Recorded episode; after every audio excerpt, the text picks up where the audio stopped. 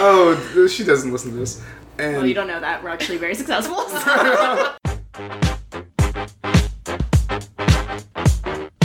Welcome to One More Thing with Jay and Robert. I'm Jay. And I'm Robert. One More Thing is a podcast celebrating LGBTQ plus pop culture. That's not that's not That's it. not That's right. not the line. Welcome to One More Thing with Jay and Robert. I'm Jay. And I'm Robert. Welcome to One More Thing. Nope, that's not it. Welcome to One More Thing with Jay and Robert. I'm Robert. And I'm Jay. Ooh, that, sounds, sounds weird. weird. Welcome to One More Thing with Jay and Robert. I'm- nope. Welcome to One More Thing with Jay and Robert. I'm Jay. And I'm Robert. One More Thing is a podcast celebrating pop culture through an LGBTQ plus lens. We did it. Okay.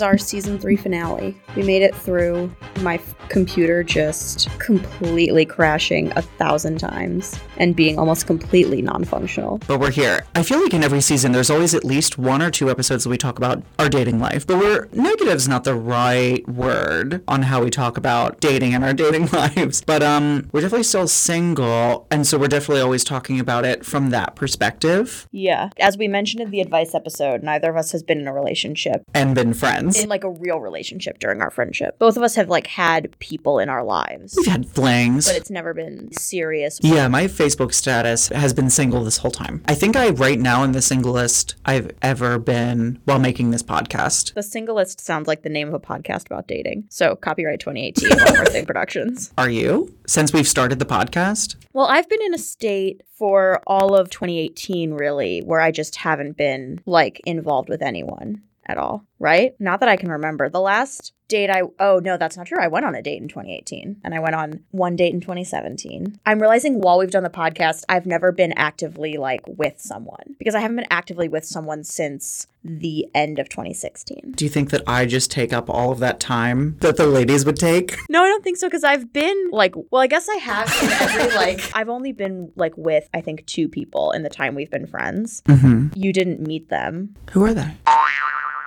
Oh, yeah, the two. Yeah. And both times you didn't meet them and they weren't like a part of our friendship. Which While is you were we dating. Right. Or like you were seeing each other. But you have met both of them since. I've seen one of the back of their heads. Same. Just kidding.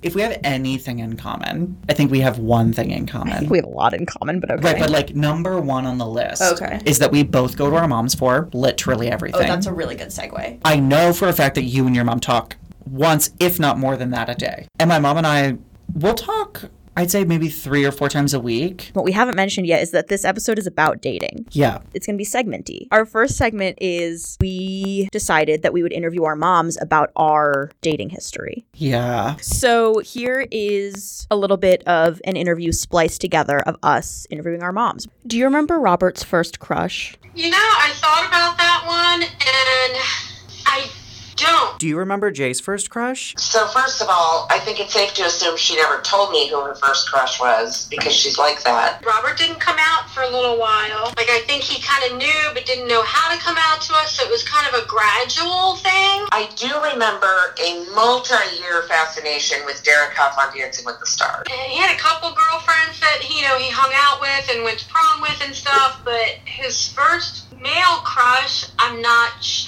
I think I do, but I don't want to speak out of turn on it. She used to regularly refer to people as your future son-in-law or your future daughter-in-law, mm-hmm. and then on my end, it's your future stepdaddy or your future stepmommy. he came out first and then started talking to me about it. I do think that there was somebody. I'm just not sure if it was just, you know, they were friends or if it was really a crush that he had on him. Like, I'm not sure. That's what I mean by I don't want to speak out of turn for him.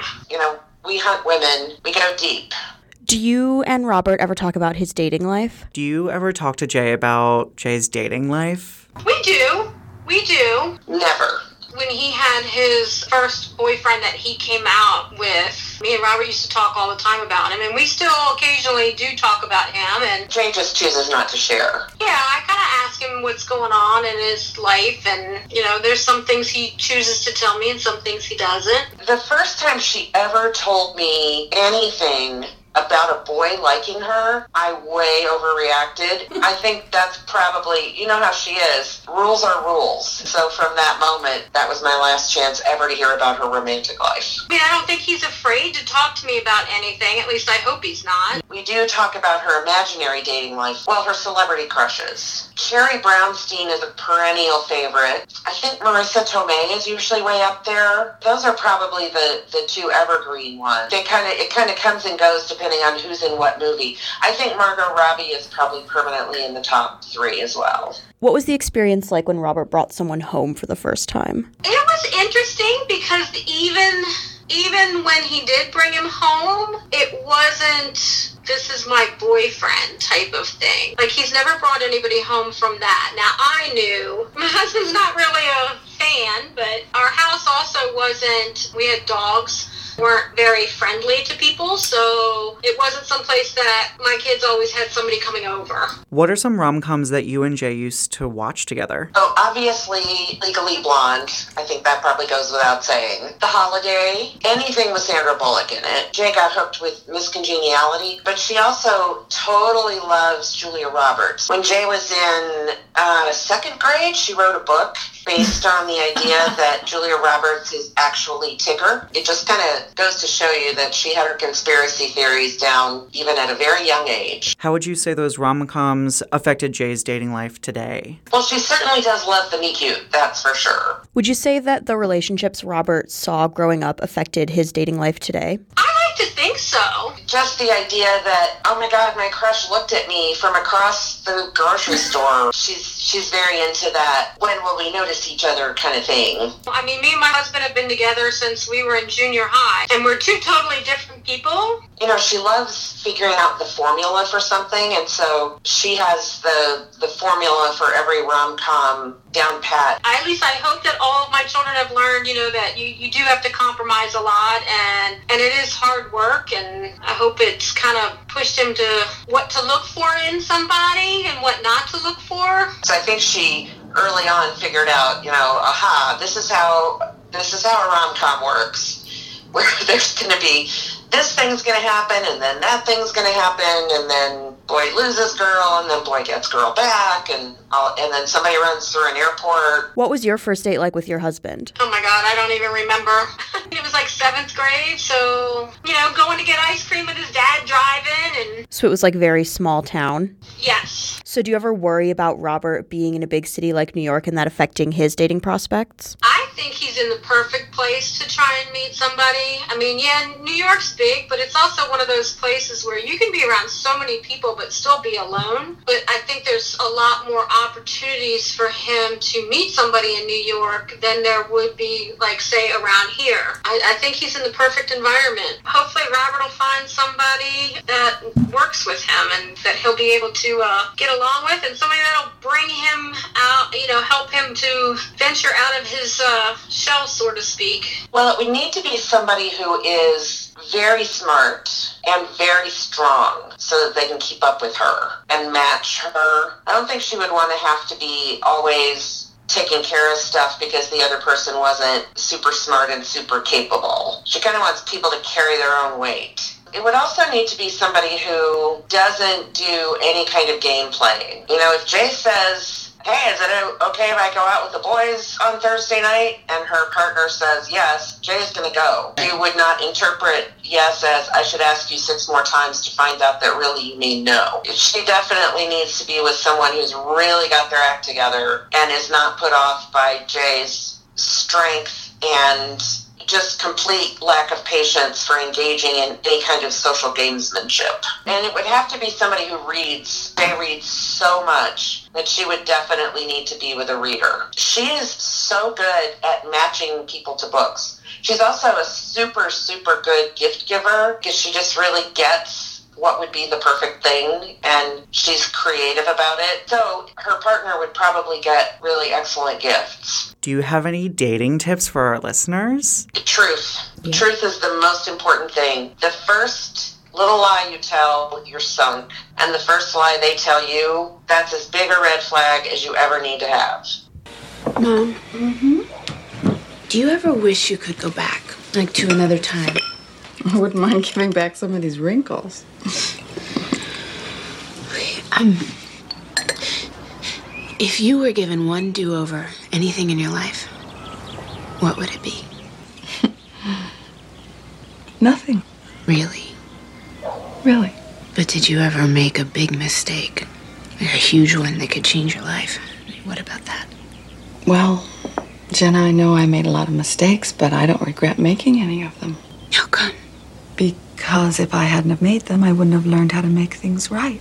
In that conversation, listening back to it, we kind of had a larger conversation that both of our parents come from different generations, and dating has, I'm just gonna say, changed. Your mom met your dad, as she said in the interview, when she was in seventh grade. Yeah. And my mom met my dad in college, and they were together for 20 years. They are not currently together. My parents met in seventh grade and have been together since seventh grade. Yeah. I mean, they've broken up like one or two times over the course of the 100 years in between that. Because my parents are, you know, 200. Right. But that's something we didn't mention in the interview, actually, is that we spoke to Robert's mom from the top of a mountain in a cave sitting on a rock. I think it's just so different. And also, both of our moms are straight. I don't know that my mom would have the best advice. Not that my mom is in any way like homophobic. She's like very much the opposite, but she just like doesn't have any practical experience dating women or on dating apps, you know? Oh, interesting. Maybe that's why I don't go to mine. My mom, love her to death. She's not homophobic, but like she doesn't have experience in anything homosexual. Like I think I'm her first gay friend. This is not knowing yet the true answer, but like I grew up with no gay people in my life. So, and then also my parents have been dating since such a young age that like the honeymoon phase was over before 8th grade. I think I've always maybe just equated them to like not even being a person I can go to for that. Well, they also probably don't have experience dating, really. Yeah, because Have they're, only ever dated each other? Did they date other people on breaks? um I don't know many stories about my dad, but I know my mom has seen other people in high school, I think. They broke up for a while. I don't know for how long they were separated though, but like I doubt they were like dating people all the time in 6th and 5th grade. Right. oh my god. Can you imagine a situation where you would ever go to your mom for dating advice?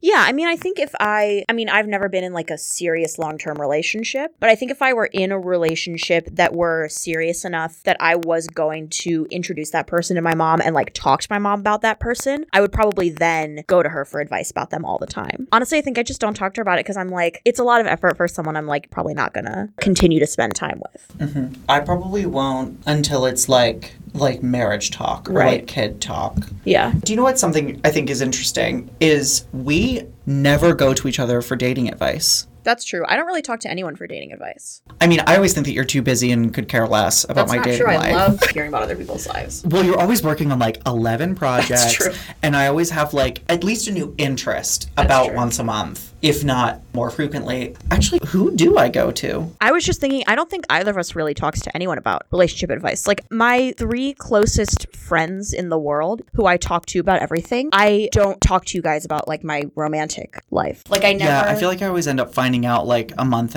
after. Yeah, I'll be like, oh yeah, and so then this person I was hooking up with a while ago, and everyone's like, what? You've literally never mentioned that, and I'm like, oh yeah, it's over now, and they're like, what? You wh- what are you talking about? The only times I ever tell people about things are either like way later when it just comes up in conversation, or if it gets serious, which it never really has. Mm-hmm. And I realized while you were saying that, I only talk to people about my romantic life if they're there to witness it. Mm-hmm. Like the whole thing with. I only talked about with the people that were there when we met. Because I'm like, I only tell people that I think will care. Yeah, it's so low a priority for me. yeah. like I'm more interested in being like, oh my god, this like really frustrating thing is happening with this project I'm working on, as opposed to being like, like I hooked up with someone last night because I'm like, that isn't that in the grand scheme of things to me doesn't matter as much as like my work. Also, I feel like I'm also just an intensely private person, Yeah. and I like never talk to anyone about anything. Well, you something I admire about you. This is not a read. Is that you you don't like to burden anybody That's true. with anything unless they deserve to know that it's a burden. Right. Why can't you find someone single? When I was single, I knew lots of nice single men. There must be someone. Sally found someone. Well, Sally got the last good one. Joe and I broke up What? When? Monday. You waited three days to You tell mean Joe's us? available? Well, for God's sakes, Marie, don't you have any feelings about this? She's obviously upset. I'm not that upset. We've been growing apart for quite a while. God, you're in such great shape. Well, I've had a few days to get used to it, and uh, I feel okay. Good. Then you're ready.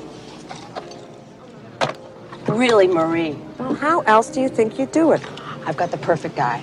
I don't happen to find him attractive, but you might. She doesn't have a problem with chins. So I'm here with my friend Shelby, who we've known each other since we were 12. Probably. Jesus. Whoa. Um, the good old days. honestly. There's definitely available footage of us performing together. that is correct. Wow. Um, insert clip here. no. of us as children singing. So first, just introduce yourselves. All right, my name is Shelby, and my pronouns are they, them, theirs, and I am an educator in New York. Uh, my name is Ever. My pronouns are he, Him him, and his. and his. And I am a slightly less talented educator in New York. Aww. He's very woke. Yeah, look at you, Ever. Very impressive. I'm so proud of you. How long have you been together? Almost two years, A year and 11 months, 10 months. ten months. Very specific. 10 months. 10 months. And you live together, right? Yes, Yeah. for a little over a year. Wow. Yeah, we look at moved you. in. Moved in fast. Tell me about like how you met each other and began dating. Sure. This is a fun story. So, we were both working for what I will call a very prominent charter school network that we no longer work for. and we were both hired to be basically to be fast tracked to become head teachers, even though neither of us had teaching experience. and we met on the second day of that training at a happy hour. And we started talking, and we were friends for two months, and then Oh, it's the best kind of story. then what did you do, honey? This is really cute. Oh, so I had just come out of a much longer relationship. So I was like very cautious about pursuing another relationship. So mm-hmm. Shelby would text message me things and be like, hey, let's hang out, let's hang out. I would blow them off repeatedly because I was too scared. And I would like, I'm a workaholic. So I, I was like, oh, if I dive into this work, I won't be such a bad teacher. That's not true. And then one prominent point, they were in Chicago and they were having a rough time.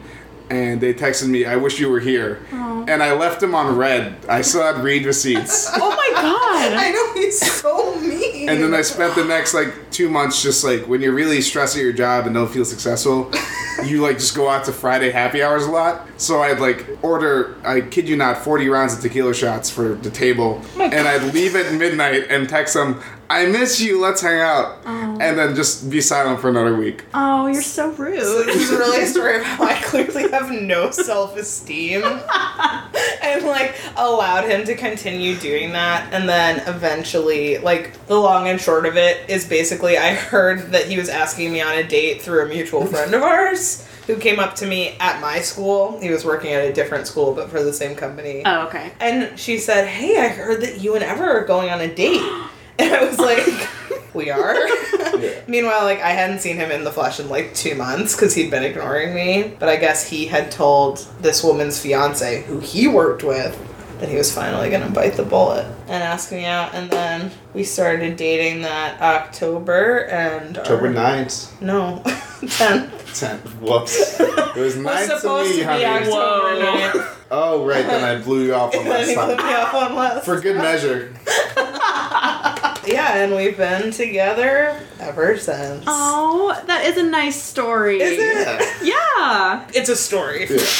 It's a exciting story. It's a will they, won't they? It really is a will they won't they. We're It's like a writing whole rom movies com. about this. So before you met each other, how many first dates had you ever been on? Whoa. Whoa. One. really? Yeah. Whoa. That's, Okay. Can't you tell I'm bad at decoding?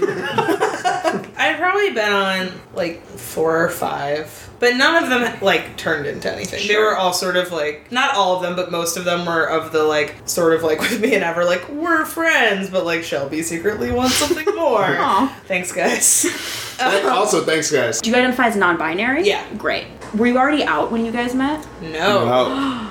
Yeah, so we got some good content. I'm a journalist. Yeah. no, so we'd been dating for like almost exactly a year. Wow, Actually. okay. We had already lived together for about three or four months. And like, I mean, I think a lot of non binary people feel this way, if I could speak for the crowd, but it's sort of like, it's like I'd always kind of known that something was off, but I couldn't figure out what it was. And then I think it's kind of like a lot of things happening at once. Like a couple of my friends came out as non-binary, so like then I became more aware of like the language and the community. And at first I was not certain like how I could have that same identity because I don't. I'm like pretty like straight passing, as it mm-hmm. were, like or cis passing. I don't think a lot of people like look at me at first glance and are like, "That's a queer person," but the folks I know who do identify as non-binary are like pretty vocal about it, or the friends that I had, you know, when I came to this realization myself. And so I don't know. I was in a, a, cl- a graduate school class, and we were talking about like teaching trans kids and and sort of like what their development experiences were, how it changed sort of based on their gender identity, and we were going through all these terms like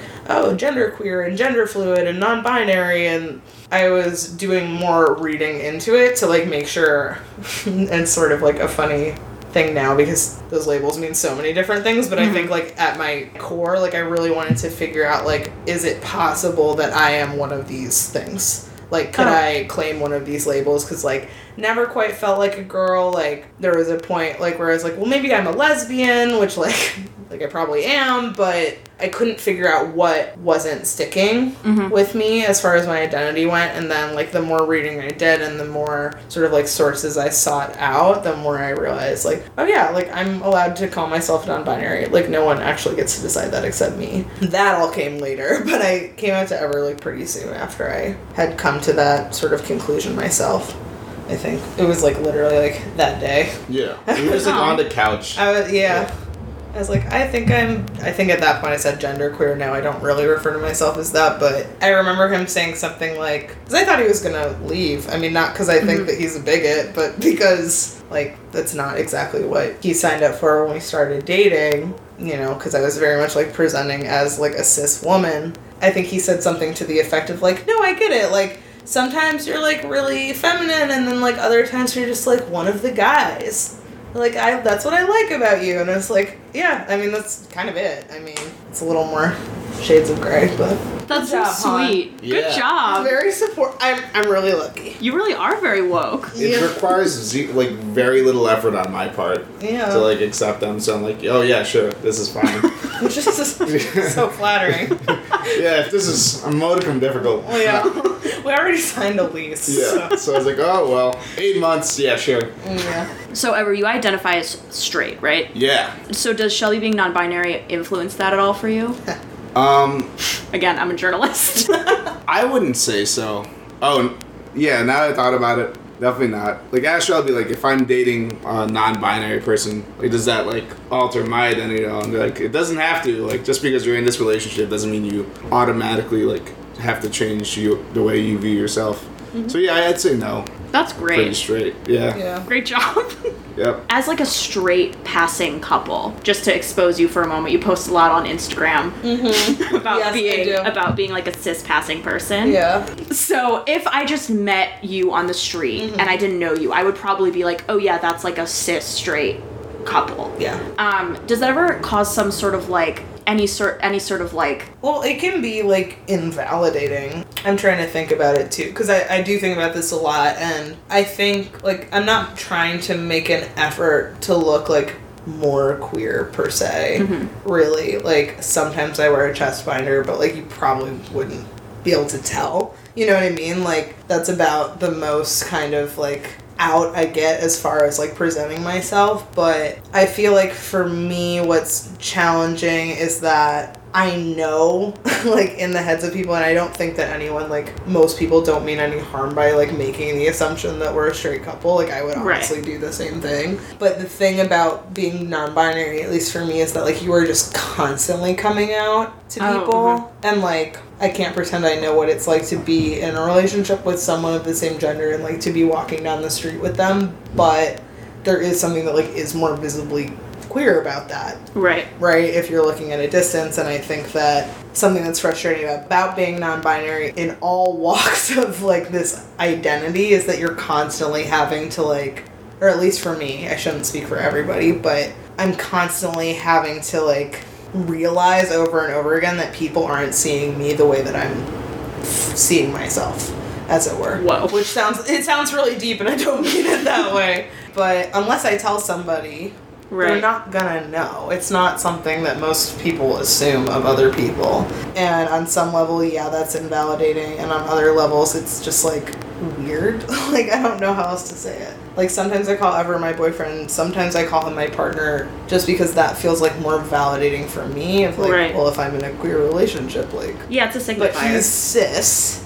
So, like, if I call him my boyfriend, like, I'm not misgendering him or anything. So, yeah, it's language is weird. I don't. I mean, our superintendent, when I like run into him, will refer to me as like, "I ran into your wife this morning." Whoa. Yeah, I he thinks like- we're married. That's a whole lot of assumptions. I know. I like feel the urge to like correct them, Mm-hmm. and like I encounter that in a lot of situations. Like when people say like girlfriend. Yeah, it's like, "Oh, how's your girlfriend doing?" I was like, "Well, Shelby's doing good." Well, I don't have a girlfriend, so I don't know what you're talking about. Yeah. Shelby's my Yeah. partner. Yeah. You? Yeah. It, it's weird because like I feel like I should correct people, Mm-hmm. but then I'm also like technically outing Shelby to people Yeah. they don't really know yet. Yeah. So it's like, what do I do? That's do a I hard correct balance. them and like engage in this long explanation, and then out Shelby, even though like they haven't met this person and they possibly will because a lot of it's coworkers, Oh. Which is a oh. whole other. which is a whole Right. other thing. So like frequently I'll refer to someone as my partner and my partner and my partner. Eventually I'll say that enough and hope that the person will just Oh, like understand. catch on. Yeah. Catch on, like, oh, day, I got it. Do you think most folks assume that you're a, a gay man when you say partner? a coworker I was like working pretty closely with, and I was referring to them as my partner, in like a very like kind of crude way. Uh, was like, so are you you're gay, right? And I said, no, like my partner, uh, like my partner's genderqueer, and like. Oh, because you were saying partner. I was like, yeah, but that doesn't. There's a variety of uses for that, and like we're standing at the pool with like 20 other kids, so I'm gonna go swim around with them because we're at camp. But I get that too. Like I've had people. Well, you were there for some of this, but like people ask me like, "Why are you calling him your partner?" Mm-hmm. Right? And these are usually people who don't have any idea about my gender identity or like haven't either I haven't come out to them or like they haven't like it's not that hard to figure it out if you know where to look. But Right. I'm just, you know, I try to walk the line between like how much do I really want to like t- assume the burden of like educating people because it's exhausting when it's talking about yourself, especially, and it just comes off as like preachy and weird. And I mm-hmm. just, And it's the holidays. yeah, like, Yeah. And you know, with my, I had a coworker who asked me that just out of curiosity because she had met Ever and like Ever is for context a very large like muscular man. Like there's nothing androgynous about you. That's Um, true. or really that femme about you either. And so i think that my coworker like couldn't make the like bridge that gap between like why is shelby saying partner but like Right. i know that she in quotes is dating this like giant dude like like what are you talking about and then you know i've had people in my family be like well why partner why don't you just say boyfriend? Like mm-hmm. you know partner's what gay people say and you're not gay. And i was like well one you don't know that. Because i kind of am. And two like then what? Like do i want to Yeah. fight with people about this to prove a point or do i want to move on from it? It's like constantly sort of weighing odds. Like is it worth it to come out to this person in this moment?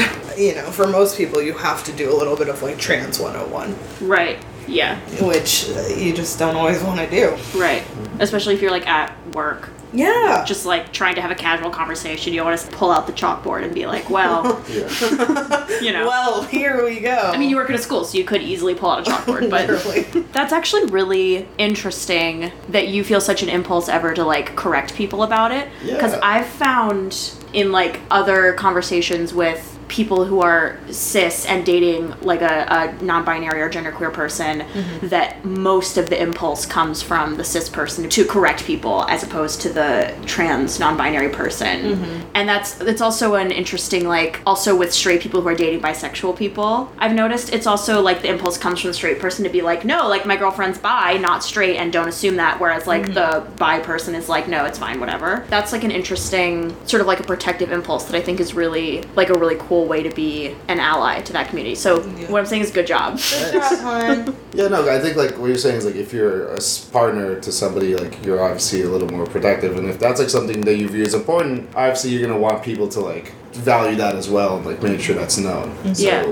M- I, maybe like I'm not trying to speak for Shelby. Maybe Shelby sees it as like just like a regular part of their life, but for me, it's like an important part of Shelby that like people shouldn't fuck up. Mm. Can I swear? yeah of course Okay, please great. that's so um, sweet do you remember who your first crush was celebrity or otherwise His name's Andrew. I had my crush on him, and I think in Miss Addison's S senior kindergarten class. okay first of all what's a senior kindergarten class? it's like kindergarten. J- junior kindergarten's like pre-K at my fancy Wow. pants school. Yeah, I know. Okay. whoa Yeah, but we were in SK together, and also every grade after that. oh yeah your school was small very small. Yeah. Yeah. Wow. Okay. There's a lot to deconstruct there, especially the concept of senior kindergarten. Um, ever first crush.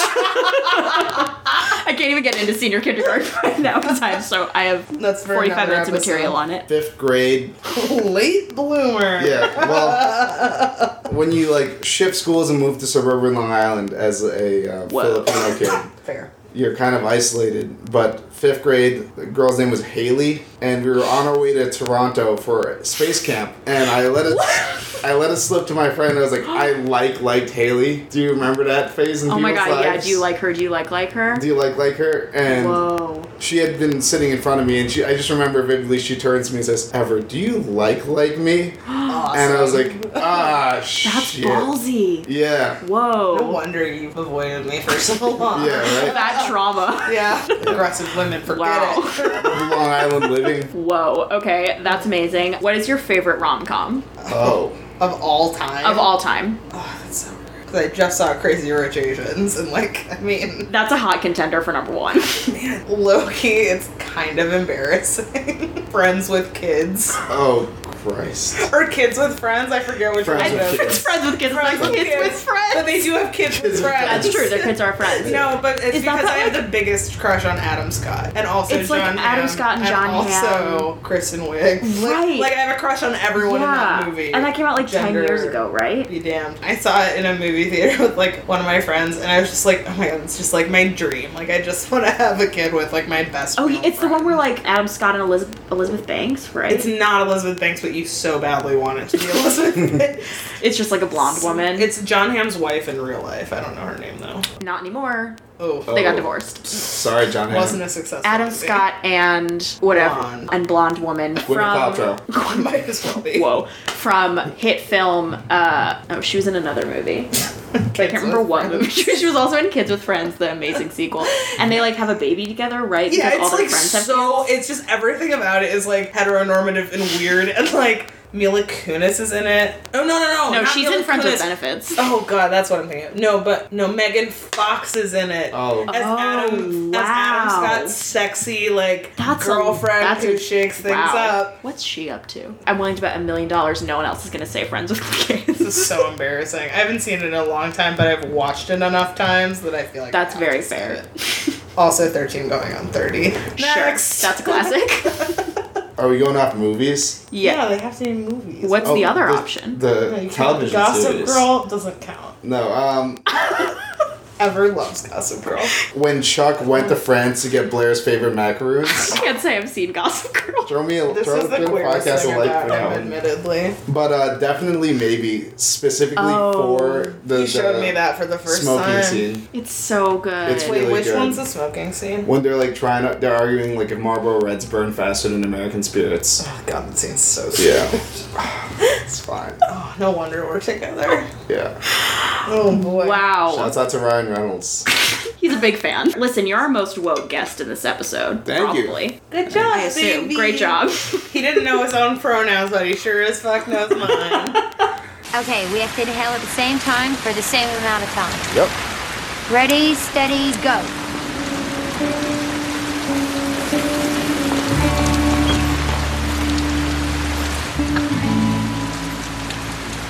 It's my birthday today. Happy birthday.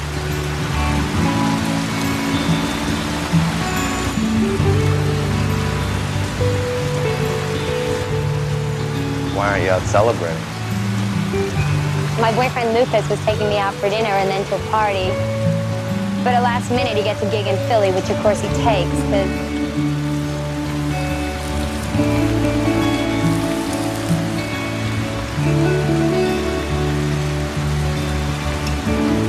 Truth is, he's far more interested in being the next Kurt Cobain than being my boyfriend. Who's Kurt Cobain? You're kidding me. What? Smoke. I'm with one of my very best friends, Joe, and his boyfriend, Marcus. We're currently at his apartment sitting on his bed. Joe and I go back um, Five years. Yeah, since the second Almost day six years. that I moved into the city the first day. No, I didn't know you the first no, day. like it was like the second or third. Yeah, but it's interesting because both of us were in long term relationships when we met. We kind of like went through long term relationships with a little bit of a distance. Yeah, my boyfriend at the time was living in Boston, and Sh- Marcus was back in Chicago. Yeah, what were you doing at, when he was in school still? Oh right, Marcus is this like brilliant chemist who does all of this really great work in Chicago, and I hadn't met Marcus until maybe like a six months, eight months later when you snuck him into the dorm room. Yeah, like six months. Yeah, and we met really quickly, and now we're here. we're gonna start with before you two met. How many first dates have you each been on before you met? I would say like eight to ten. Okay. Total. And what about you? Um, I think I had gone on two first dates before I had met Joe, but Joe was my first boyfriend. That's so sweet. So then, was dating ever something that you worried about? Did it come naturally to you? Were first dates easy? Was meeting guys something that came very easily to you? No, not at first, because in high school, when I came out, there was one other gay kid Mhm. in school that had been out since we were in middle school. Mhm. And he was like an outcast, kind of. But like when I came out, it was like an ordeal, like a thing, like, oh, the gay, the gay kid. Like, because I was involved in everything and I did a lot in the school, so it was just like the gay kid. And so it's just like always this search for where are the others, you know? Gotcha. Later on, now that we're older and those people that I was in school with, there's way more out people now Mm-hmm. They just weren't out when we were in school together. So it was like hard.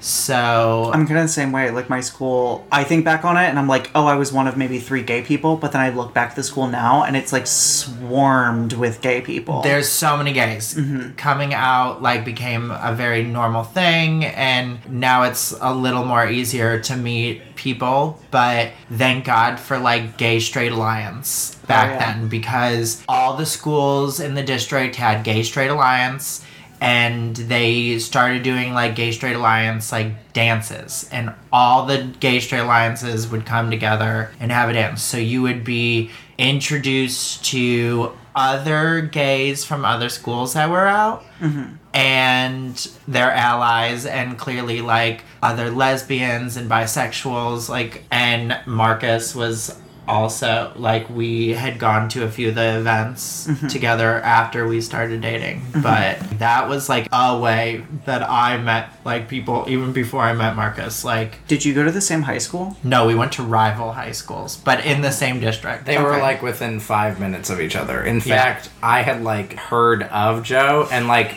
That doesn't surprise me at all. strangely we had not with oblivious to each other had competed against each other Uh, In show choir. show choir. Uh, my you were in show choir? Oh yeah, my sophomore year, I had switched schools t- Mhm. because I there was a show choir in the public school nearby my school, and my private Catholic high school did not have a show choir, and Mhm. it was so enticing that I had actually really just left. And there were other reasons, but they had a great singing program, and we competed at like our first competition that I had ever competed at was DeKalb Invitational, and. Joe was also competing, and it, it, it wasn't your first competition of the season. It- but I was a freshman. but it was one of his first competitions ever. But it was like my first year too, and their group is very good. They unfortunately no longer exist, but they They don't. The school just cut the program Uh, last year. Was the last year? I've seen the Sadly. videos. They were really cut good. all the funding. Mm. But they were nationally ranked. They were a really great group and the expected winner. And my group had never, in the history of its existence, ever made a finals at a competition Mm. ever. And it just started to go to competitions the year before that. So, Mhm. But had made it to finals and then eventually got third at that competition. I remember Joe at the competition, but, and I remember, I was friends with friends of his, but we had not met yet. Like we kept crossing paths. Like Mhm. there was also unknowingly. And so then when did you meet? So then competition season, Mhm. we were both in show choir still. Mhm. My school actually took his director from his school. Oh shit. And he helped her move into the office. So this is literally the plot of Glee. Glee is like based on our school district. Oh yeah, I Yeah. heard. Yeah, I remember went to telling Pro- this. the the creator went to Prospect. Yeah. Yes, which is in which is district. on our school district. He was helping her move into the thing, Mhm. into the office. So I didn't like meet him or whatever, but I remember like seeing him move her in. I had gotten his number from a friend of mine because I was into him, and I had messaged Joe, and like he wasn't at first able to meet because like one of his friends had like broken up with his girlfriend, and I did not know that at the time. But like Joe had texted me and was like, "I like can't." It was meet like you." hardcore drama because it was like my best girlfriend and my best guy friend. Oh, it was horrible. And my whole friend group like split, and it was Mhm. just like awkward. But yeah, I was. It all happened right when we were meeting. So I remember thinking that he was probably not interested in me because, uh, you know, I was not really. I getting was like not really giving good responses or like 'Cause you were wanting busy? to meet up. And, but I was legitimately busy. But you didn't know that. But he just thought I like was not interested. God. I mean, when someone is like doesn't reciprocate the same feelings as you, they you know they don't respond. Yeah. so yeah, yeah, that was like, I, and I was fine with that. Like, live your life. We didn't even know each other at that point. So then, what brought you to the first date? And what was your first date? I met Joe at his. He came over to my house and I had the whole bottom level of my house. It was like a mini apartment that I could lock myself off from the rest of the house Mhm. and I had my own entrance and stuff. And he came over and my cousin and one of my best girlfriends were actually hanging out with me prior. And he came in and he introduced himself and he sat down Uh-huh. and he hung out with us for a second and then they left and went upstairs to like hang Mhm. out with my siblings and we hung out for a while and just like talked and then like ended up cuddling a little spooning a little on the couch as we were like watching TV Mhm. like just hanging out and then he actually had plans he had to get to because like a few hours had passed Mhm. and then he was like, I have like a party to get to, but I really don't want to go. And I was like, no, it's like go to the party. Like I'll still be here either like after the party or, you know, next time. I'm not going anywhere. And so I'm pretty sure we did we kiss right then? We did We- kiss. yeah, yeah, yeah. We totally kissed. We had kissed I'm pretty sure the moment Elise went upstairs and Maria went upstairs. and whatever he left and then he went to the party and he was like blowing up my phone Mm-hmm. The whole time he left and he basically like went to the party and like showed face and then like came Asked if I back as come back. and was like can I come back? Like, oh. and I, I was, of course, I was like, yes. and like, I was like, you know, at that point, like, when he left, like, they came back downstairs, and I was like, you know, girl time. And the second he said that, I was like, get the fuck back upstairs. He's coming back, and I want to be alone. And we hung out and we just cuddled and, like, kissed a lot. Mhm. And that first week, he, like, came and he had a car, which was like a big How old deal. were you? I was a junior in high school We were both 17.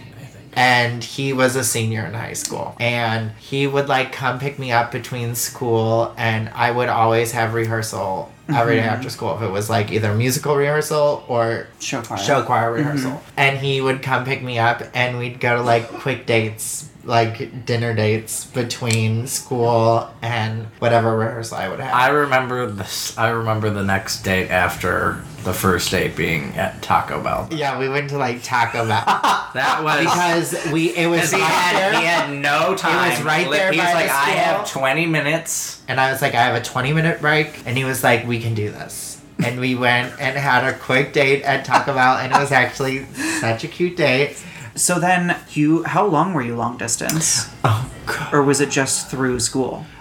So we were together that we had that whole year Mhm. together. And then he went to Iowa for his first year of University of college. Iowa. University of. Iowa. That was a struggle. But he literally came back almost every weekend. And I went out there a few times, but he he came back a lot. And we Skyped a lot. And then he moved back right away. Mhm. And so he was at Loyola Chicago Mhm. and I was at Columbia College Chicago. So Okay. we were literally like a few miles away from each other. Mhm. It was like a forty-five minute train ride to get from like my apartment to his, and I would like finish classes and then like go over there and like do all of my homework in like their study area, and then go to bed at Joe's, and then like wake up and like go to class. Oh my god.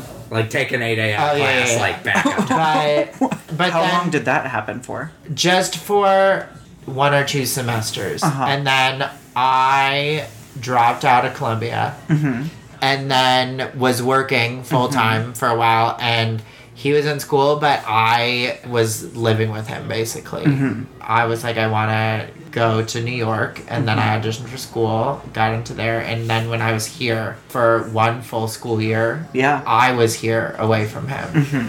So basically, long distance, we've done. Like on and off. Over. We did the two full school years. Uh huh. And then when I moved back here for a little, Uh huh. that was like two years. I remember it being almost by the Oh, end, wow, almost yeah. five years. It was like f- around four years. Four and a Yeah. half. Four and a half. Mm-hmm. Where we were not living together. Right. But the thing was, is for a year of that, we were seeing were each other together, every yeah. weekend. So basically, like, really, like, for not seeing each other, like, having to do actual long distance until we saw each other during, like, Mhm. school breaks, that's, like, three, three and a half years. What were you guys doing over that time that kept you together for so long? Because you've been dating since the beginning. Skyping a lot. And Mhm. FaceTime, clearly, once FaceTime became a thing, Yeah. that was magic because Mhm. that was you could anytime Mhm. on your phone. I mean, we text like even now we text nonstop. Like Mhm. we're always talking, we're always communicating. I don't know, we're we always stay very uh I remember open us with trying our to sync up our communication, dinners try to on be uh, on the same page. You know what I'm Mhm. saying? Okay, three more questions. One, where's your favorite place to go on a date? I'm assuming it's probably in Chicago, but Okay, I, I know will say in New answer is. York, our favorite place to go on a date is Chelsea Market. you do we go there. go a there lot. a lot. You go it's there our favorite place. You to the Bronx It's- Zoo a lot too. Oh my god. Oh my That god. is also yeah. where- Let's talking about not just food, but we go to the Bronx Zoo. We love the Bronx Zoo. It's free on Wednesdays. It's an This is now a Bronx Zoo city. podcast. An escape from the city. I really like this place, Xoco. That's like this Rick Bayless restaurant. Uh, it's yeah. The food is so the good. food Mm. is so good, but it's reasonably priced also. Okay, so this is kind of switching gears for a second, but do you each remember your first like boy crush? Do you want to go first? I don't remember. I mean, for me, it was my the first boy I dated, Oh, and okay. it, it was because he was the first person I saw and was around that I I fully personally clicked with. I was like, oh, Mm-hmm.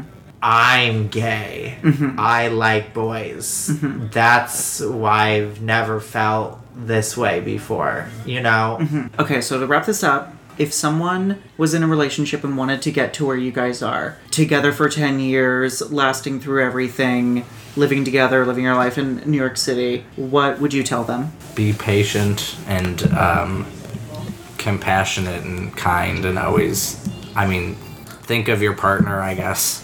definitely everything that Marcus said, but also having to remember that not everything is rainbows and cupcakes. you know, there's gonna be, you know, just for all the high moments, there's also gonna be like low moments, and the low moments are the real like test of a relationship Mhm. and that's when you have to remember those things that Marcus was saying the most is at those moments because the good moments are easy. Mhm. And if you can't talk through things or forgive for s- things and you hold grudges and it, it's it's not gonna work if you hold grudges on against things it's not gonna work you're always gonna have you know that there so you also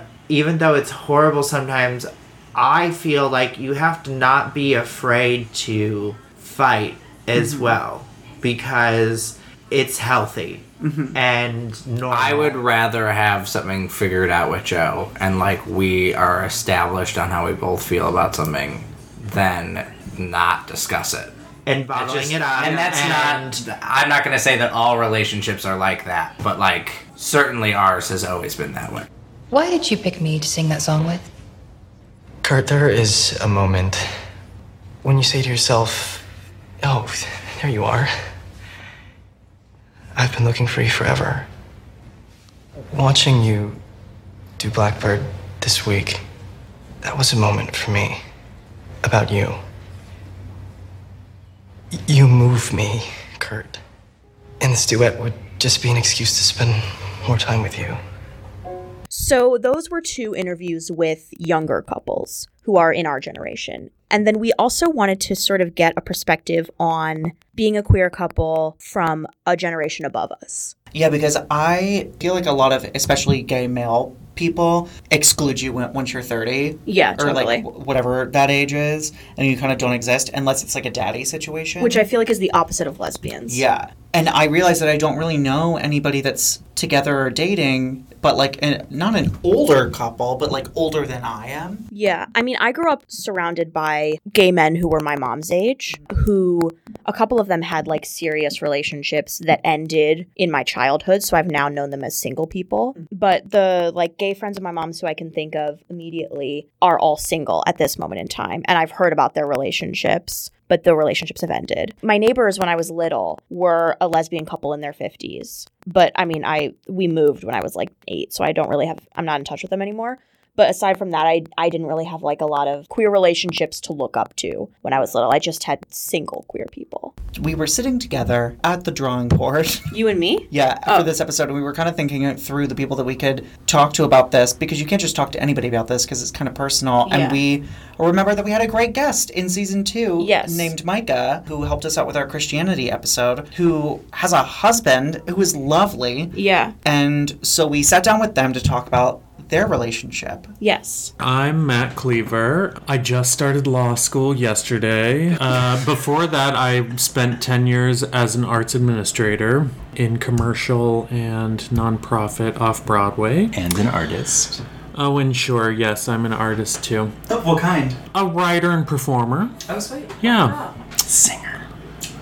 And a singer. And I use the pronouns he, him, his. And I'm Micah. Bucey, and I am a minister at Judson Memorial Church, ordained in the United Church of Christ, and uh, my pronouns are he, him, his, And how long have you been together? since December of 2012. Yeah, so like five and a half years? Married how long? A year and four months. wow, you know the math. I guessed it. Um, so how did you meet? I had a relationship that ended um, pretty badly uh, the summer before the December that we met, and our mutual friend Isaac Oliver has a annual Christmas show, and I have performed in it for the past few years, and so I was performing in it that year, and I had sort of sworn off dating and relationships for the foreseeable future. But apparently, at that show, Matt saw me in the show and asked Isaac about me. And Isaac said, You should come to Judson because I'm going to read a poem in their service on Sunday. And that would be a good way for you to come and suss Micah out.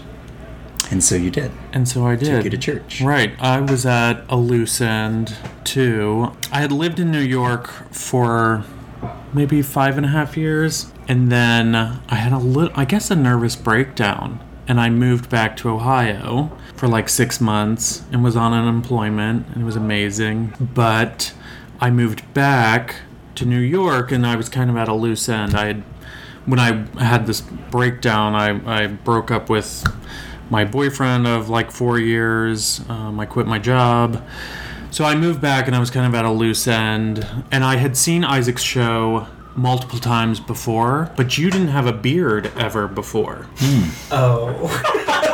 So the beard was new. I ended my daddy phase. Right. Right before that you were like lance bass Uh, you know i sat in the show so it's the christmas show and i was still a little like i guess raw and you know i'd gotten back on my terrible gp at the time put me back on the antidepressants i had told him didn't work for me so I was really depressed, and I sat in that show and like really kind of missed the entire show because I saw Micah up there, and I just kind of went into this domestic fantasy. I give people fantasies of domesticity. well, I think that I think that is wonderful, and I think that was I think that I was uh, I was really hoping for something like cozy and stable and supportive, and so I went into this fantasy of all of those qualities, and it made me so depressed. Usually, I stick around after the show, hang out with Isaac, but I like just ran out of the show and went home and like cried for like three hours. And then Isaac, the next day, I was like, so romantic. It gets romantic after this. Well, and I think romance is complicated. The next day, I called Isaac and I was like, "I'm sorry, I left so abruptly. Uh, you know, I just went. I just had this crazy domestic fantasy, which turned into a nightmare, and I just had to go home." And he was like, "Um, well, I know him." You know, there's a way that we can connect you guys.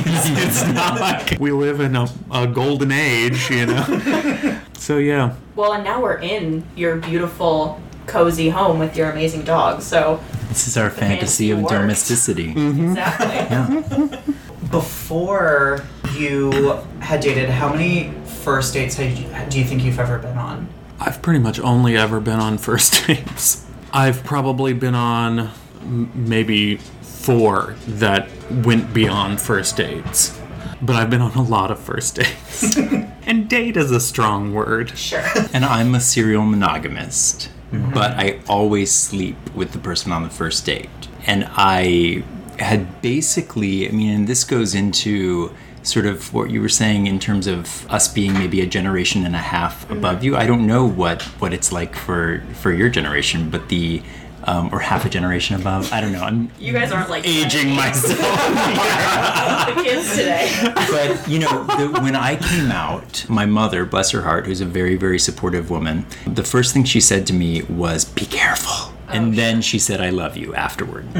So I really grew up in this post AIDS crisis world where I was terrified of anonymous sex and terrified of of sort of uh, you know losing track of the people that I was sleeping with. So really, and I'm not proud to say this, but Matt and I have talked about this. I mean, I have basically I've slept with everybody on the first date on, on most dates that I've gone on, and then I demand to like keep in contact with that person just in case something bad happens. But I remember you we weren't going to go home together that night, and I said, "But I'd like to." Yeah, I don't remember not that. I mean, I remember the first date, but I don't remember Not you forcing your way into my home. well, we went. You recommended that we go to the Cornelia Street Cafe, Mhm. where I had been before, but I don't think you had been there before, right? But you had asked. No, I had been there before. I don't think I had been there for dinner. But your boss, Michael, your friend, had told you that that might be a good place for a first date. Okay. And so we met there, and it was like December 28th. So it was right after Christmas, and it was the day after I got back from my trip to Ohio. We're both from Ohio.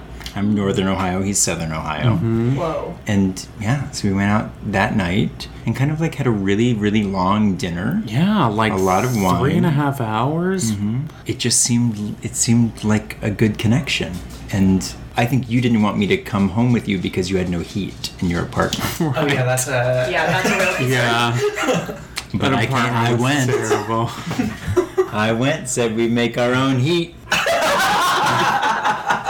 We took a cab. I remember that, and we mm-hmm. went up FDR Drive, mm-hmm. which we, we never do. Mm-hmm. Before you two met, was dating ever a problem? Or like were there any complications in dating? Did you like going on dates? Did you not like it? I did not like going on dates because I would either like fall into something that looked like a relationship but I didn't wasn't in the mood for it. When I moved back from Ohio, I didn't have a place to live and so I stayed with a friend of mine in Park Slope and I also didn't have a boyfriend and that was kind of before Grindr and apps and things. And so you would still go on a Craigslist just to find like random hookups and I found a random hookup close by in Prospect Heights and I walked there and I got fucked. Are we allowed to say that? Yeah. Yeah. show? Um, We've said a lot worse. Goodness gracious. and the guy kind of fell for me, but I didn't know that. And I was just like into into the sex part of it. Like I hate to say this because it's terrible things happen, but thank God for Hurricane Sandy. because the only reason I was able to break up with him was because Hurricane Sandy shut down the subways. And I lived in Harlem at the time. I couldn't make it to him. And so I was like, I guess it's not gonna work out. oh God, it was so sweet. So I just felt bad. Like I didn't want to break up with him. He was like a nice, yeah. Was that the first time you ever had to break up with someone? I mean, I guess the other time I moved to Ohio. And you know, my ex-boyfriend was really great. Was like a really wonderful guy and but I just didn't know how to end it and mm-hmm. like the stress of that and the stress of like wanting to not be in the job I was in at the time and Right. New And there were no was hurricanes on the way. The weather report was good, so you just had to move. yeah. I always love dating. I get very nervous in sort of like crowds larger than five if I don't have a function, which I think is like common with a lot of ministers. I think a lot of ministers sort of like, yes, are all about sort of the church and, and like higher power thing, but it's also like a bunch of people who are nervous if they're in a crowd and don't have a function and like Mhm. don't have something to do. So I love sort of one on one conversations. And so I would always think of dates as just an opportunity to get to know somebody better. I've really never had a bad date. And then, as I said before, Wow. I would then insist on staying in my life. I've just never, I've never used dating apps. I'm not proud to say I've never used dating apps. I think that it's an, a remarkable invention in, in a lot of ways. But I really, along with my mother sort of saying, be careful. You know, when I came out, the only time I ever created a profile for Manhunt. This is pre-apps. Oh, yeah, yeah, yeah. For Manhunt, the first thing I did, and this just shows how naive I am. The first thing I did was like reach out to this man that I found attractive. Under HIV status, it said "Ask me." I was just like, and I see that your HIV status says "Ask me," so I'm asking. And he wrote back. I remember these words because it, it really does haunt me. But he said, if it says ask me, assume it's positive. If it says negative, assume it's positive. Hmm. And it really, I, it was enough. Again, I don't say this proudly. I, I do think that a lot of my, a lot of the facts that I've not had random hookups does really come from a deep-seated fear that comes, you know, from being in the generation that's like immediately post HIV crisis. Um, and so I really correct me or tell me I should be quiet. But many of my friends and, and Matt, now my husband, have had far more sexual partners than I have. I basically have had like 12 sex partners and 12 relationships because I was like, well, now we have had sex and now we can only have sex with one another. How did you find people if you weren't like on websites and apps before? Always only through friends. Interesting. hmm I've, I've been very lucky, to be honest, because I have great friends and they have great friends. I have an ex boyfriend who I've dated at length, uh, probably like five or six times. Sure. So like I only I came out when I was 20 and now I'm in my mid late 30s and like those stretches lasted long enough that like I've you know it's uh, I've basically only had monogamous relationships since I since I came out. Do you remember who your first crush was? Karen Allen. Whoa. Well, I, the first play I was ever in was Bye Bye Birdie, and I played. Oh no, here we I go. played Randolph MacAfee, and my first crush was my dad in the show. What's his name? I'll tell you offline. I never thought about living life as a queer person mm-hmm. until a few weeks before I came out when I was 20 and wow. at Fordham University in, mm-hmm. you know, in New York City. The stories that I hear and I'm sure that there's like a huge spectrum of this, but I hear like if you're my age and you were growing up and you really had no context for how you could just live a life as a as a gay man, you would either like disappear into into dating girls, you know, constantly, or you would just date nobody. And I was the former. I date I, I had a girlfriend literally until a couple of weeks before I came out. Oh, wow. The way that I came out was that I was going home with a girl to hook up from a bar, and she turned to me and she was like, "You don't want to be coming home with me, do you?" And I was like, "Of course." And she said, "She said, no, no." You Did you say it like that? that flick of the wrist. Sure, I did. she said, "You want to be coming home with Jeffrey," and I was like, "Oh my gosh, you are right. I want to be coming home with Jeffrey." So I say all of that to say I had no context growing up for any kind of successful gay relationship or even like a gay existence. So my first crushes were girls, and my first girlfriend was in kindergarten, and her name was Stephanie First. Oh. and uh, she, we're Facebook friends to this day. Yeah, so I think she was my first crush. Wow. Aw. Uh, do you have a favorite rom com? One of my favorite reading experiences ever is Bridget Jones' Diary. Okay. And I read it before I came out. And part of me, gosh, I think it was 16 or so then. And part of me was like, I don't care if people see me lying out in the sun trying to get a tan as a sophomore in high school reading Bridget Jones' Diary in my rural Ohio town. I don't care because this book is so fucking good. Th- that's my favorite. so good. Such a good book. Do you have a favorite? Oh, but rom-com? yours, yes. Texas Chainsaw Massacre. Texas Chainsaw Massacre. Oh my gosh, I love person? horror movies. What? I never would have picked you as Me that. neither. I don't even. I really don't know how many rom coms I've ever seen. Wow. Well, then what's your favorite horror? The Nightmare on Elm Street series, basically like the entire Fre- that's series. Freddy? Yeah. Uh, yeah, I've Is that the seen sweater? those. Yeah, mm-hmm. with the in your dreams. I really think the Nightmare on Elm Street series is astonishingly good. It is funny. It is gruesome. It like has a message about dreams and nightmares.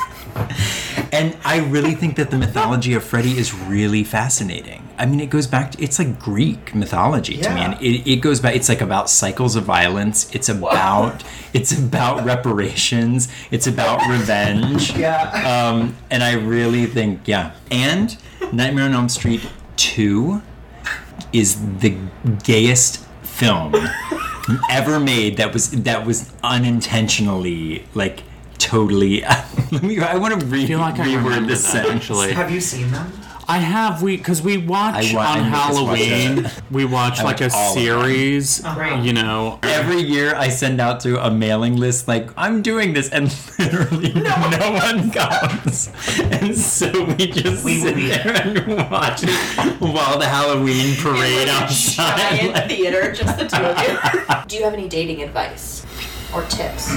This is what I say to all of my friends, and I often I say it to Isaac all the time. Always approach with an open-minded heart, expect nothing, and invite everything. That's what I think. And it's sort of like if you walk in and you don't expect that it's going to go terribly or that it's going to go wonderfully, then you leave yourself open to just sort of like inviting in whatever that person has to give and inviting any blip and accident and funny thing and unexpected connection that comes along. That is the advice of a serial monogamist. I guess my advice, which I didn't really follow, is like fuck around. Remember to say I'm done when you're done, and only say yes when you are like into more of the person than just like you know the physical aspect. I also think that we, and I have too, but I think a lot of us spend a lot of time like wondering how to make the other person happy and want to be with us, when in actuality we should be deciding like how happy we are and wondering you know like if a person is ignoring you then is that person giving you the thing that you need that time to be to be happy.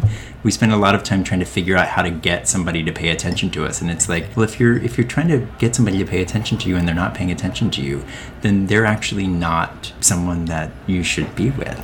That is such an interesting thing that I've just noticed now that like you are worried about how to make people happy and I'm really worried about how to not make people sad. Whoa. Hush falls over the table. Wow. I don't know. And what is the difference there? How can we nuance this? I just think we need to have more dates. Let's start our little That little would make thing me not back. sad. Yeah. Then that would make me happy. Well, it looks Wow. like we. we are relationship fixers. You're welcome. How long has this been going on? Since the murders. She was fine before that. Now she thinks her dreams are real. Well, there's no sign of pathology in your EEG. I guess that what we have is just a normal girl who happens to have gone through two days of hell. Okay. She's asleep now. Thank God. What the hell are dreams anyway? Mysteries, incredible body hocus pocus. The truth is, we still don't know what they are or where they come from. So then, on the other hand, older lesbians, Mhm. we couldn't get in contact with Sarah Paulson and Holland Taylor. Unfortunately. Our requests went unacknowledged. so instead, we got my cousin Sarah and Maddie, who are partners. They live in Florida. this is also our, our only couple that is an out of town situation. Everyone else is Oh, in New York Yeah. and like met in New York. Yeah. And like they're not in a city in Florida either. I believe they're in a suburb. They're just a really sweet couple and when you see them together, you're just like, yeah, they're that couple and they definitely like come in a pair. That's sweet.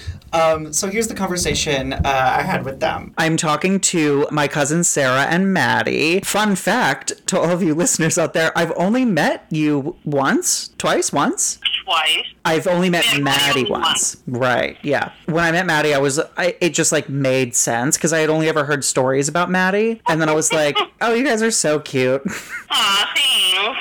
So how did you guys meet? We were friends before we started dating. And so she had been around my immediate family, like my brothers and my mom and dad, multiple times for like holiday dinners and stuff like that. And she would make it known to everyone. She would just be like, don't worry, we're friends now, but eventually she'll be mine. Uh. yeah, she told mom, she's like, "One day I'll be your daughter-in-law. Don't worry about it. So then when did you change? Um, well, let's see. We're talking 2000 and I would say we were friends since like 2010-ish. Maybe 9, but definitely 2010. And then we didn't, well, we argue about our date. She says she counts when we started sleeping together, which was no Thanksgiving of 11. I count when I actually asked her to be my girlfriend, which is February of 12. It took you that long? Yeah, well, you know, I wanted to listen.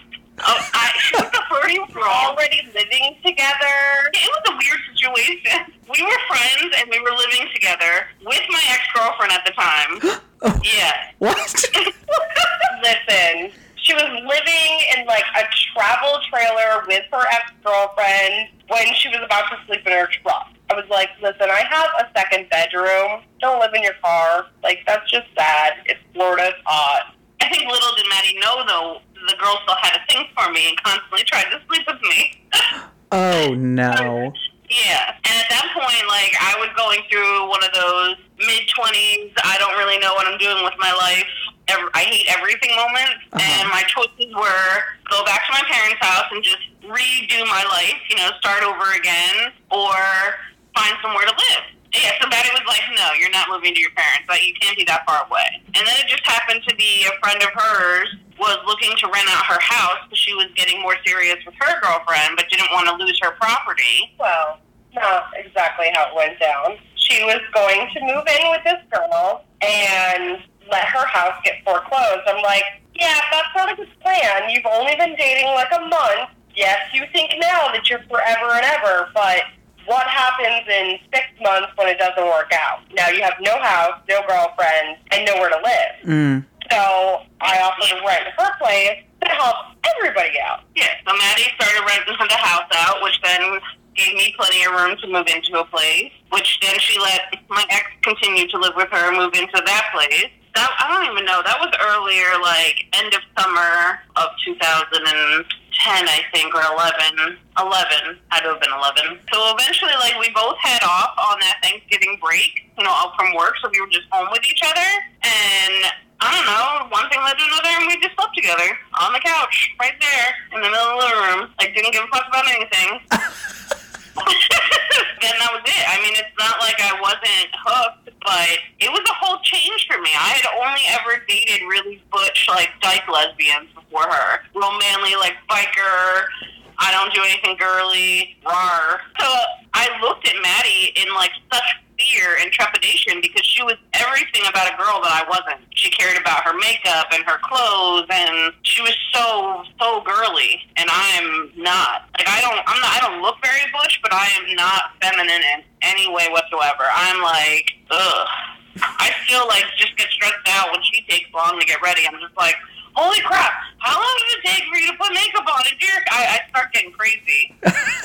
So then that happened on Thanksgiving, but then three months went by? Yeah, so we were dating, and I was just so nervous that like she was gonna get weird. She was gonna get psycho. You know, I've had a lot of psychos in my past, and I was waiting for the shoe to drop. The whole like she tried so hard, maybe now she's gonna get psycho and like clingy and like you know crazy, and I didn't want that full attachment yet. And then I was like, well, what if I can't handle the girly aspect of it? Someone that cares. Like, what if she tries to change me? You know, that kind of stuff. And eventually, I was just like, okay, now I'm just being stupid. Like, we are literally living in the same room together, breathing the air together 24 7. Why am I not just making this official? Because I am a little bit old fashioned. I like titles. I like to go through the process. I believe there's a, a chain, you know. It was never the fact that I wasn't attracted to Maddie. Like, I've always been attracted to her. She's gorgeous. And I was always curious. But there were so many little elements holding me back mentally. One of which was that we both dated the same person, and that one person was the cause of a lot of horrible problems in my life when I dated her. Mm-hmm. And then adding on the whole fact of the feminine aspect and the girl aspect of it, my mom was just like, did you ever stop to think about the fact that maybe your other relationship didn't work out because you tend to go for people that are similar to you, that you have things in common with, rather than somebody that's different than you and challenges you? And I was like, well, no, because that makes sense. so then when Thanksgiving happened and I mean the sexual tension was so palatable you couldn't I mean like I could still replay it in my mind that many years ago, that first time. From that moment that I like stopped blocking the feelings, all she wanted was to just better me. Like we were amazing together, but she was just like the first time I'd ever been with anyone that was just like, No, you're the amazing one, like you're beautiful, like look at you for a change and think about how awesome you are. Stop complimenting me. And it's it's not the first time that me being feminine has been an issue. Mhm. Like it's very common for lesbians to be more attractive to butch than they are femme. Hmm. So it's something that just constantly gets thrown in my face a lot. Like, oh, I only date butches. I remember a date I went on where she legitimately said to me, This is why you wear sneakers. While she drugged me through construction on what I thought was a coffee date in heels. Oh. Was dating ever something that was easy for both of you before you were together? No, no, dating sucks. Have both of you ever used online dating or anything like that? Yeah. Oh, yeah. Oh, that's sweet that you that you've done that, but then you have known each other all along. So switching gears a little bit, what would you say to a couple that wants to get to where you are right now? Don't do the plenty of fish. They're all crazy and they're probably like super short. Be serious, babe. No, I am serious. You heard it here first. Plenty of fish sucks. No, I mean, I would say that if they're doing the whole online thing, obviously be smart enough to go on plenty of dates and different kind of dates, public dates, oh, group dates. Don't do it. They're crazy. You'll have Stop. I also think that it's it really is important to be friends first, like to really know the person before you rush into things. Yeah, don't you haul it. It's gonna be amazing. You don't have to rush it. Like, don't give up your life for somebody. Just be you. That's obviously what attracted them in the first place. And don't give up your friends. Yeah, anyone that wants to change you is not the right person for you. Ooh, don't give up your friends is great advice. I don't care what the sexual attraction is or anything. If the first person that comes around you're feeling this way and they immediately start going like, "Oh, I don't want to hang out with them tonight," or "You shouldn't do that. You should come here." You know, the person that is meant to be with you should be building you up, not tearing you down. Mm-hmm. You should feel better not only about yourself but about them together. Do either of you remember who your first crush was? Yeah, see, I knew you were going to ask that question, and my history is real sketchy. Um, Oh no. I dated a guy for two and a half years. And, I mean, he knew that I thought I was attracted to girls. Like, he always knew there was that thing. When I moved to Florida was when I first had, like, I started having my first real interactions with lesbians, and I was 18 at the time. And I actually started dating my boss at the time. She was 45 and I was 17 Oh gosh. Okay. it really threw a wrench. Mom was not happy. We didn't talk for a while. There, were- you know, but she was my first experience, and I was totally swept into the world. But I never really, so I never really had crushes. I mean, like there was a girl that I worked with, but it was never like verbally Mm-hmm. talk. I mean, it was just like, man, she's gorgeous, and that was as far as it ever went. But like I said, it was always so weird because growing up, it was never like I knew it was okay to feel the way I felt or act on it. So I always just kept it in the back of my head and went about my business. Mm-hmm. Looking back on it, I could like clearly like she was my first kiss. We were practicing for boys. There was quotations on that. I know you can't see those. Who who was this? Air quote. Yeah, her childhood friend Fallon. So I mean, I'm sure like you know I doodled other boys in our class's names, blah blah blah. But I remember the first time I really like had a crush on a girl. It was probably in high school. And I remember her Scooby Doo lunchbox. I seriously, like, what? Who cares if Scooby Doo lunchbox? And I thought she was just the coolest thing there ever was. but, but I'm like, I need to talk to her. Like, I need to be friends with her. Scooby Doo lunchbox girl with the red hair. We're besties. We don't even know it yet. I tried to find her on Facebook a couple of years ago, but it didn't work out. Oh. Well, her name was like super common, like Nicole. Oh. Nicole. Talk about plenty of fish. But um, bum. What is your favorite rom com? So I'm probably gonna date myself here, and I'll be surprised if many people know about. P.S. She had to Google what I, rom com. No, I didn't have to Google it. I said I almost Googled it because at first I read it and I was like, "You mean like dress up?" But then I was like, "No, that's Comic Con." And then it took me a second. I was like, "Rom com," and then I was like, "Oh, he means like a movie, like a romantic comedy."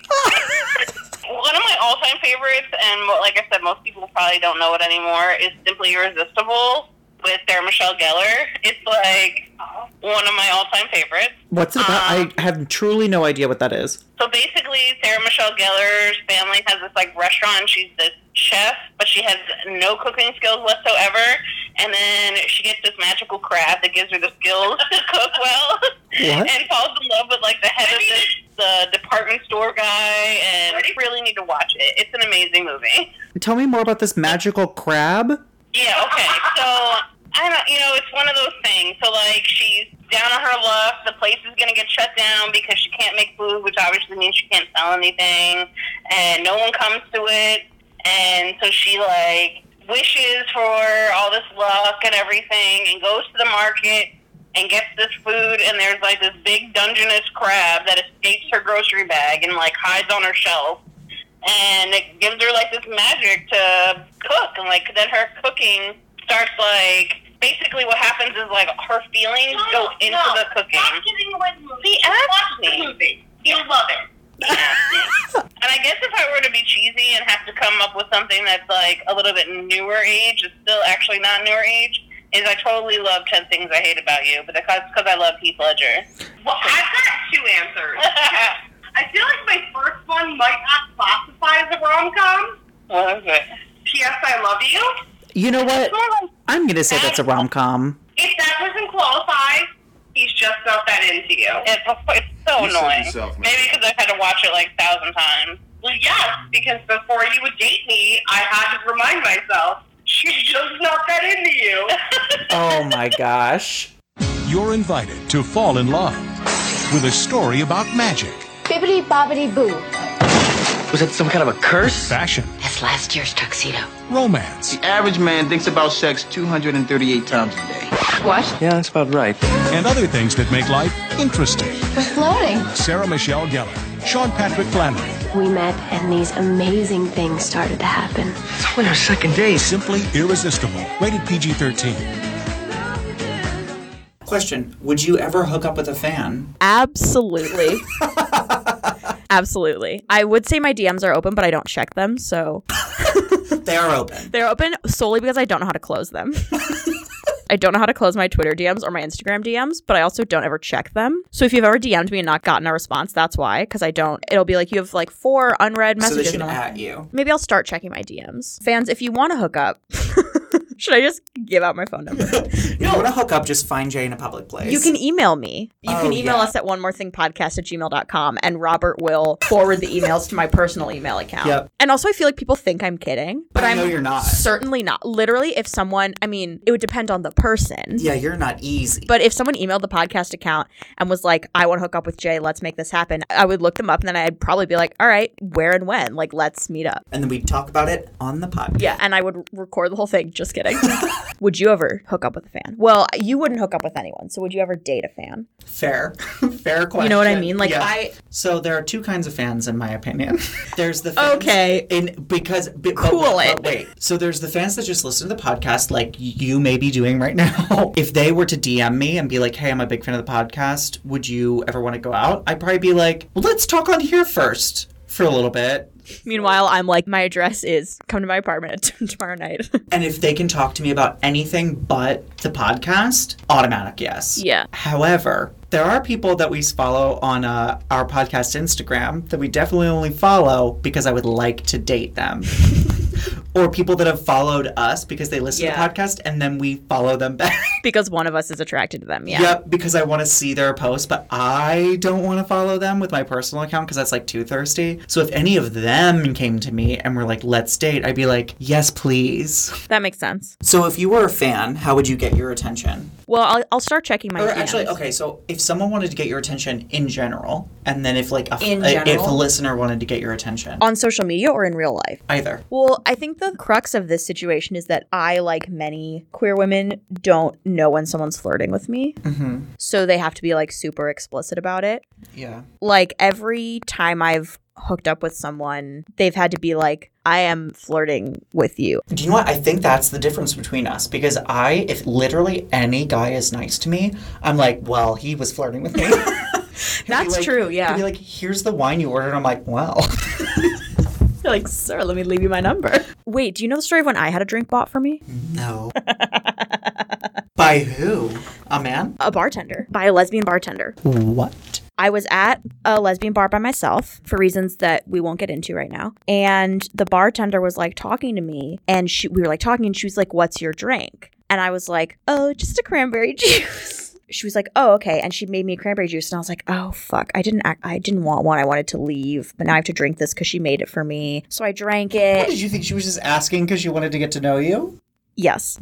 and she Her job is to literally pour drinks. It gets even worse. Oh so my- she she made me the drink and I like drank it. We were like chatting. Turned out she was a writer and we were talking about that and like all kinds of stuff and like just like really chatting. And then I finished my cranberry juice and I was like, "How much?" And she was like, "Oh, it's on the house." And I was like, "Oh no no no no! Like I'll let me. I have to pay you." Well, how much was it going to be? Like two dollars? I don't know. She was like, "No no no, it's it's from me." And I was like, "Oh thanks." And I promptly left and then texted my friend and I was like, "The bartender made me a drink. She was so nice." And my friend was like, "So she was hitting on you?" And I was like, "No, she. Oh no, Did you ever go back? no." How long ago was this? It was in November. What? What? What? Why haven't you went back? I felt weird being like, "Sorry, I didn't realize that was flirting." And now she's not, she wouldn't remember me. She probably flirts with so many people. I also wasn't attracted to her. Oh, there it is. Hey, Blondie. I'm Blondie. You are.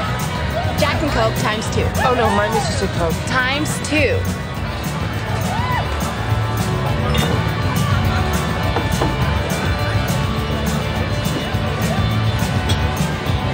What are you doing?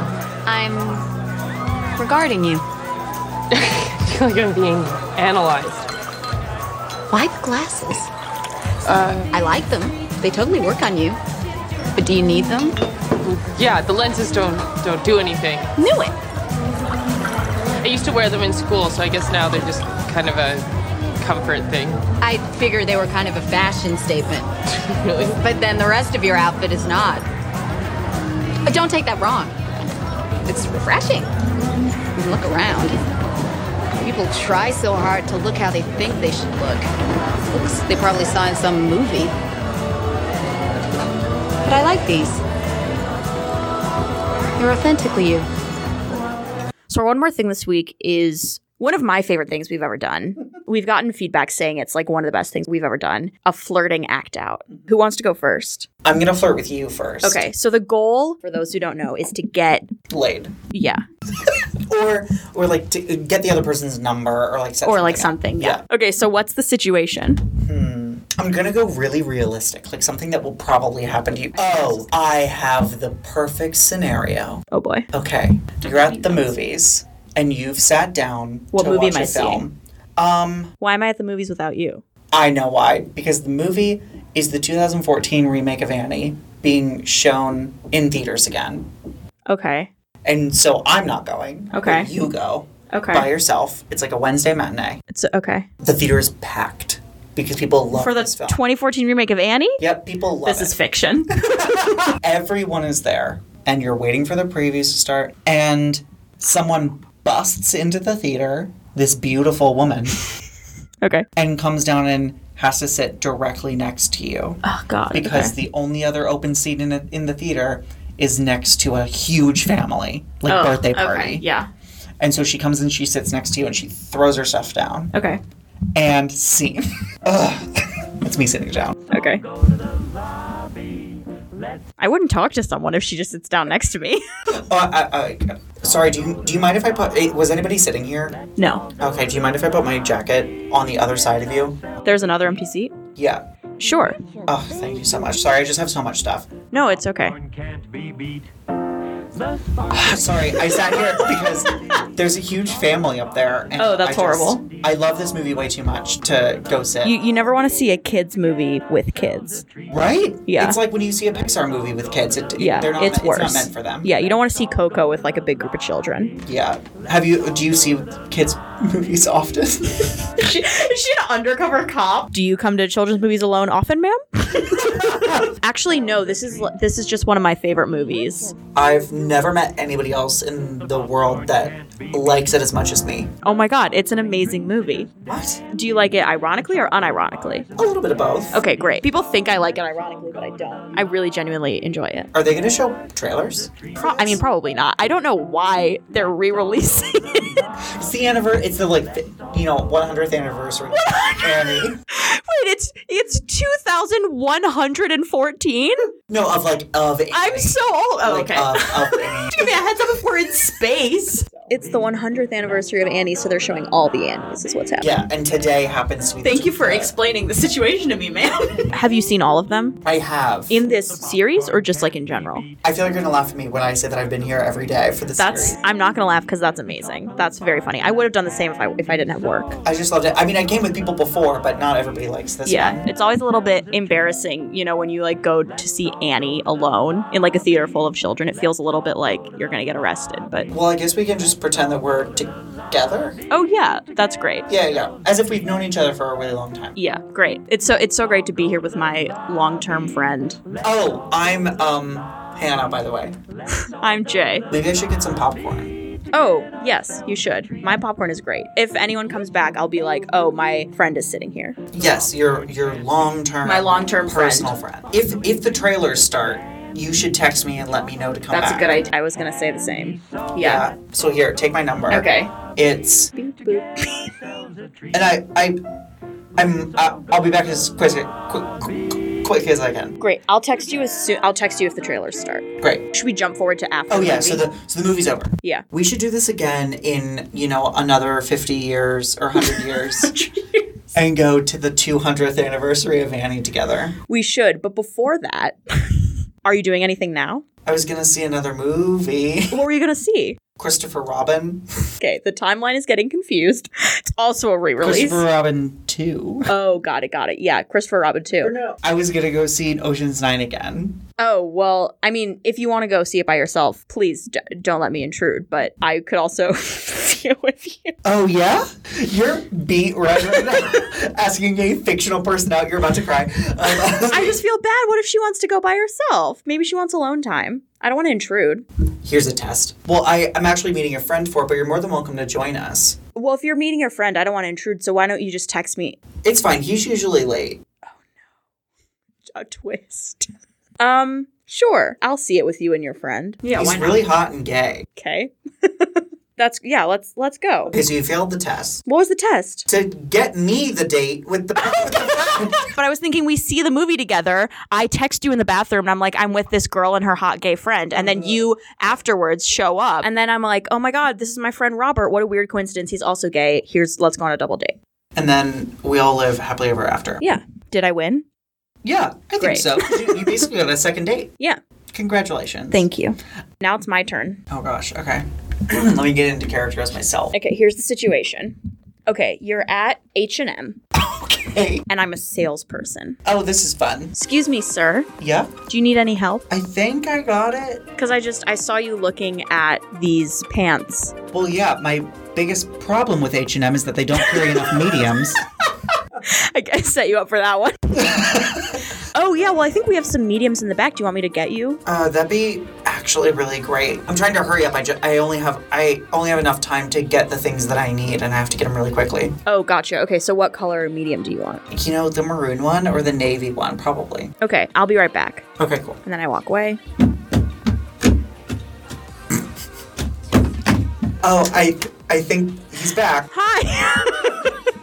Hi, I'm back. Uh, yeah, I heard the floor vibrating.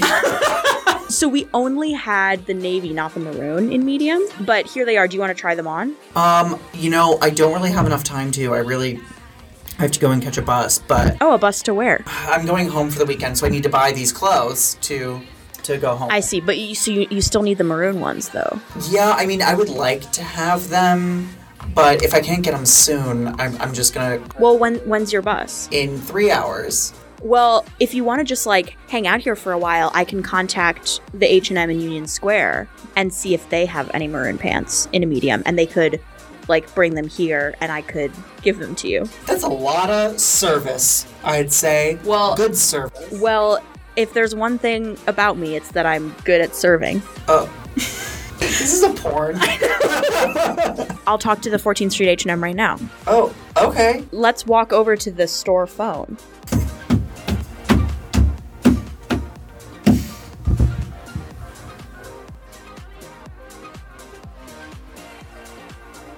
Ring ring. ring ring. Hello. Hi, this is Jamal at the 14th Street. Oh shit, no wait. This is Jamal at the 34th Street H&M. You're at the 14th Street H&M. That's right, I am. I was wondering if you had the H2596 pants in maroon in a medium. Let me check. Let me put you on hold. Hello, I'm back. We do we do have them. Well, I have a handsome gentleman here who would like to purchase those pants, and I was wondering if you could bring them up here. Oh yes, we'd be happy to. What? How how long does he have? Well, his bus leaves in three hours, and we've got to get him on that bus. Well, then we'll get them right over. Thank you, Bruce, so much for your service always. No problem, Jamal. I'll talk to you later. I'll talk to you later. Click. Well, I have good news. Oh, yeah? the pants are on their way. If I have to leave before they get here, though, should I, like, leave my contact information? yeah, that'd be great. But I think I think they're gonna be here really soon. So if you just want to hang out, I mean, yeah, I, I can. yeah, yeah, yeah. But but you can also give me your number just in case you have to leave before they get here. Yeah. And you and sorry, what's your name? So I can Robert. add it to my contacts. It's Robert. Robert. While we're waiting, is there anything else you wanted to look at here? I always check out the home department when I'm at Oh, the, okay, the one on 34th Street. I can I can head up with you if that. Oh sure. Would be helpful. Yeah. I'm actually decorating my apartment right now too, because I, I just moved into a place of my own, because I just uh, got out of a long term relationship. Oh, that So I'm- sucks. I'm sorry to hear that. No, it's it was it was really the right thing because now I'm single and I can be back on the market, which I've been wanting to be for a while. Yeah, I've been on that market for a while, and uh, here I am buying a new shower curtain. Well, here we are on the market together. The market being H and M. What do you, uh, what? What are you saying, Jamal? I'm saying we are talking about how we're both on the market, and here we are at a store. Oh, in so a it's, market. it's just a fun pun. Gotcha. I thought you were, like, asking me out. I mean, I could be, Right, you you could be. but I can't because I'm on the clock at H and M. Oh, I see, I see. Does that mean that you you would want to go out? I'm I'm down for anything. Well, if you're down for anything. what are you doing in three hours? I got a bus to catch. I'll be on that bus with you, Robert. Great. and scene. and now you're married. and then crazy twist, Jamal is Hannah's hot friend. Oh my gosh, but yours takes place in the future. So Yeah. I meet him, and you're like, it's my ex Jamal. Oh my god! Wait, Hannah's hot friend shows up and I'm like, Jamal? And he's like, Jay? And Hannah's like, you guys know each other? And I'm like, yeah, he dated my friend Robert. And Jamal's like, the one that got away. And I'm like, Jamal, he says the same about you. I'm gonna call Robert right now and tell him that you're here. And then I'm like, hello? Hello? You'll never guess who I'm with right now. Jamal. Wait, like my Jamal? Yeah, like you're Jamal. He just called you the one that got away. You didn't tell him that I said the same thing. I did tell him. Oh, well. Fast forward, it's the end of Ocean's Nine. I'm standing there in the lobby. Yeah, and we're leaving, and I'm like, oh my god, Robert is here. And now I'm Jamal. Oh my god, Robert. Hi. What are you doing right now? Well, I'm waiting for you. Oh, that actually was beautiful.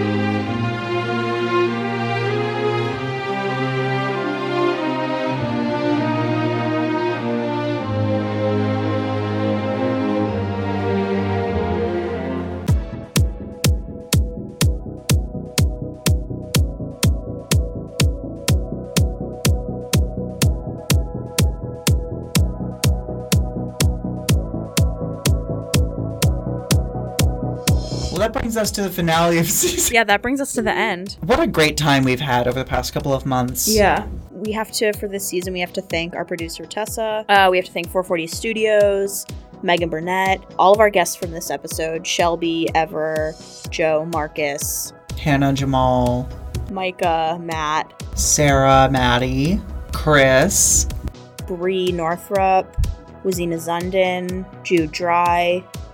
Alan Cumming. Oh yeah, I forgot about that. All of the guests from our asexuality roundtable. Oh yeah, they were all really great. Chrissy, Josh, and Hollis. Oh, my mom and your mom. Oh yeah, both of our parents, obviously. Park Cannon. Everyone we called to pronounce milk. And we also need to send a special thanks to um, our editor and transcriber, um, who shall not be named but works really hard. Yeah, I agree, and doesn't get enough credit if you ask me.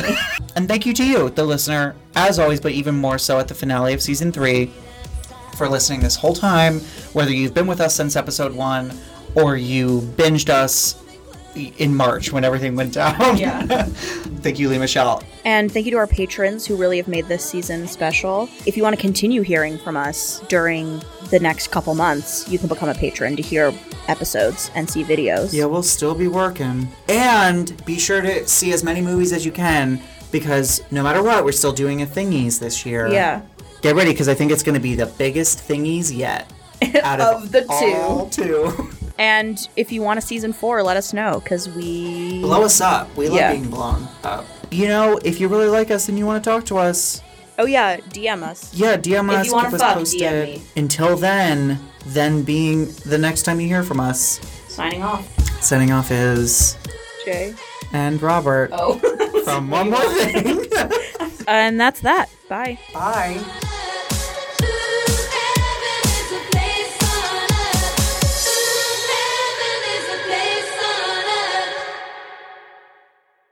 Laurie No, Metcalf has been the Noel murderer in everything she plays. Desperate Housewives. Jackie.